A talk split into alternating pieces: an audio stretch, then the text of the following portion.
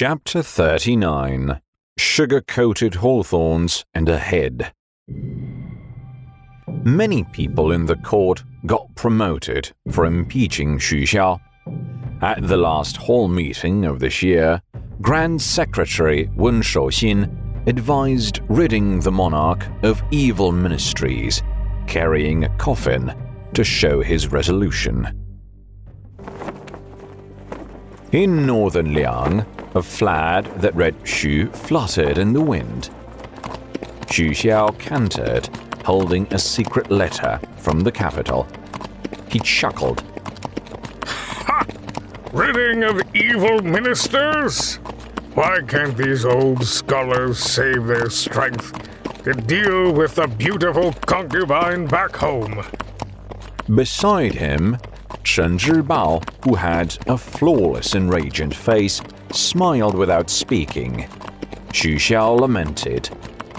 I've remained peaceful for so long that even the Tantric Buddhism Red Sect dares approach my son. Chen Zhibao was still silent, his hand on his belt buckle. This jade belt buckle, with dragon carving, was beloved by Ye Baikui, the most capable man of the top four generals in the past.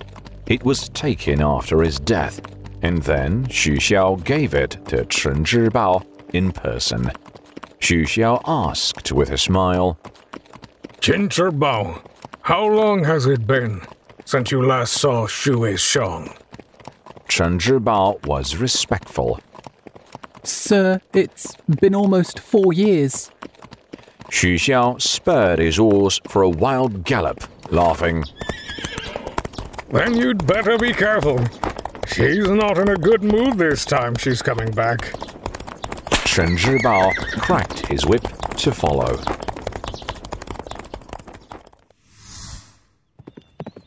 A horse galloped. It was a scorch tail, a type of horse that appeared in the ancient painting Nine Stallions. On the back of the scorched tail sat a woman in a cyan robe, carrying an unadorned quaint sword at her side. She could already see the city from a distance. In the city, dust and noise were rising. Over 300 cavalrymen, half a Fung battalion, swarmed out with their blades and crossbows and surrounded two inconspicuous inns. At that moment, Xu Fengnian and the little girl were on the street far away from one of the inns.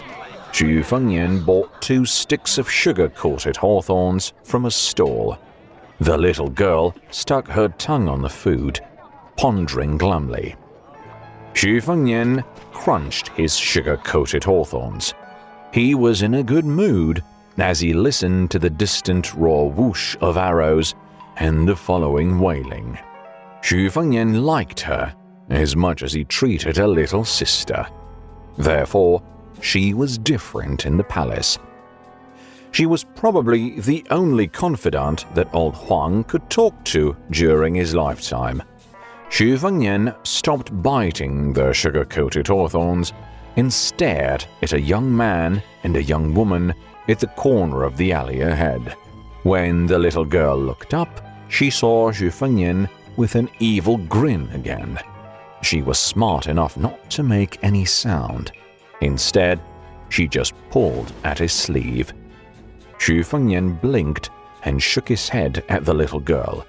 Then he went over alone. The young woman clutched the man's hand, shaking her head. Brother He, you're my fellow brother. Please don't go. They found out, so you'll die if you go again. In grief and indignation, the man said, But your parents are there. I must go, even if I will die. The woman gritted her teeth. Brother He, don't sacrifice yourself in vain. Carried away by his feelings, the man still insisted on going to his death. The woman let go and slapped him across the face, sneering. Fine! Go to die! With each step the man took, she uttered a few words. I'm going to live. Xu Fengnian is lustful.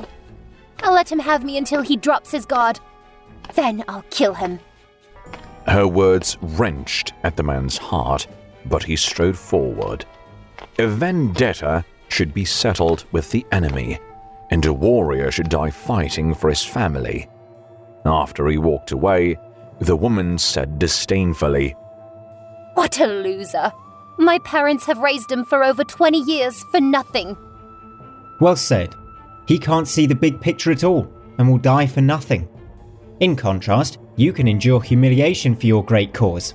How moving. If I were Prince Shu, I wouldn't want to kill such a stunning beauty like you. The woman turned around in horror and saw a fop leaning against the wall and holding a stick of sugar coated hawthorns in his left hand with a playful smile. There was no time for her to react. Nivi's sword was unsheathed, and the woman's head fell onto the ground. Xu Fengnian dropped the stick of sugar coated hawthorns. Looking at the head with open eyes, he said calmly, Who said I don't kill women?